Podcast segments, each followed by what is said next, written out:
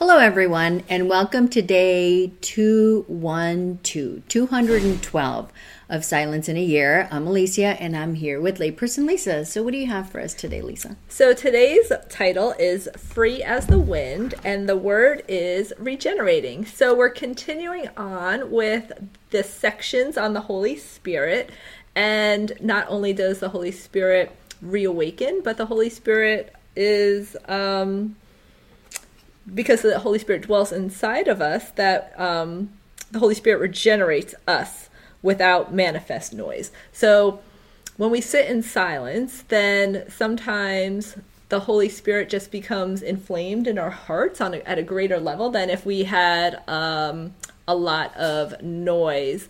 And it allows us to have this freedom right? And so when we, when we're we're in tune with the holy spirit we um we have a freedom that only comes from God.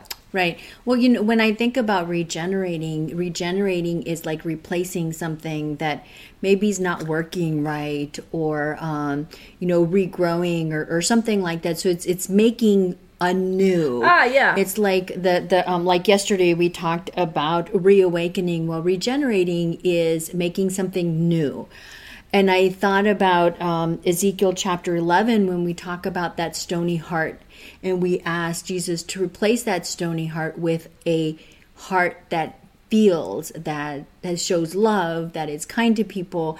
And to me, that's that's when it's, it's hard to describe the Holy Spirit, mm-hmm. right? Because a lot of people are like, well, what is it? So the Holy Spirit is love. But if you have a stony heart, you can't feel that love or right. maybe you're restricting that love or you're not um, you're not loving to like without expect yeah. right without yeah, expectations but if you ask for Jesus to regenerate your heart to the the way that Jesus loves then it's it, it's easier to feel that holy spirit in your heart because it's regenerated to that human heart and it's replaced by that stony heart. I think with St. Catherine of Siena, I think um, she had a vision of Jesus and it was he took his heart and put it in her chest. Right. And I just can't imagine how regenerated she must have been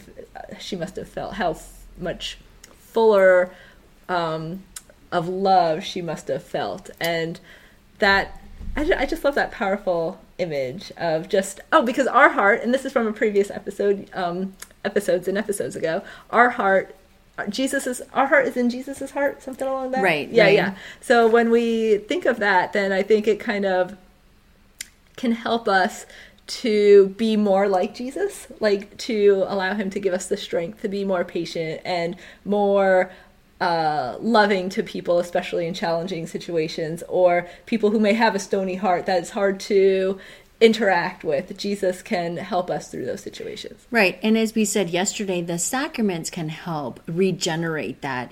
Um, again, participating in the Eucharist, going to the sacrament of reconciliation, all of that regenerates that heart that maybe is hardened because of past hurts or anger or frustration or resentment, whatever that you're carrying, all of those things will cause your heart to get stony. Yes. And it needs to be regenerated. And we can't do that.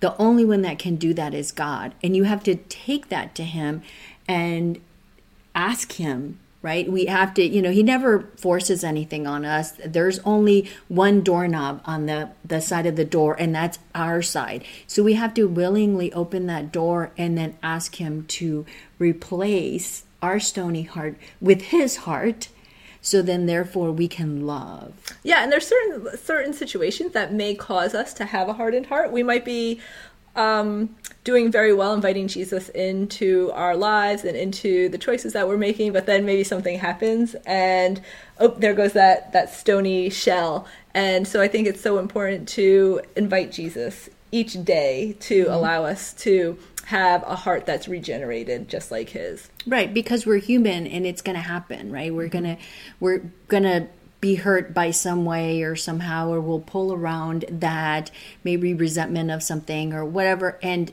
the best way to do that is we're, we're, we're blessed to have the sacrament of reconciliation and the Eucharist to be able to go back and say, okay, please regenerate my heart. Mm-hmm. Please replace my heart. Please help me with this. Because again, we can't do it on our own. Yeah. And so this past Sunday, Deacon Dave had a homily where he was talking about how our souls are full of both the wheat and the weeds. And so this kind of reminds me of that. So there might be that our we're full of wheat, all good things in certain situations, but then when this one thing happens, then forget it, we let the weeds overgrow. So again, it's it's another way to allow ourselves to be regenerated by God, to allow Him to um, through reconciliation um, prune the or pick those weeds out. Mm, yeah. Oh, takeaway? Sure. Oh, okay. Where in where in your life do you need regeneration? Where do you need to invite Jesus to regenerate? Okay. Closing prayer. You want me to do that? Sure. Okay. In the name of the Father, and the Son, and the Holy Spirit. Amen. Come, Holy Spirit.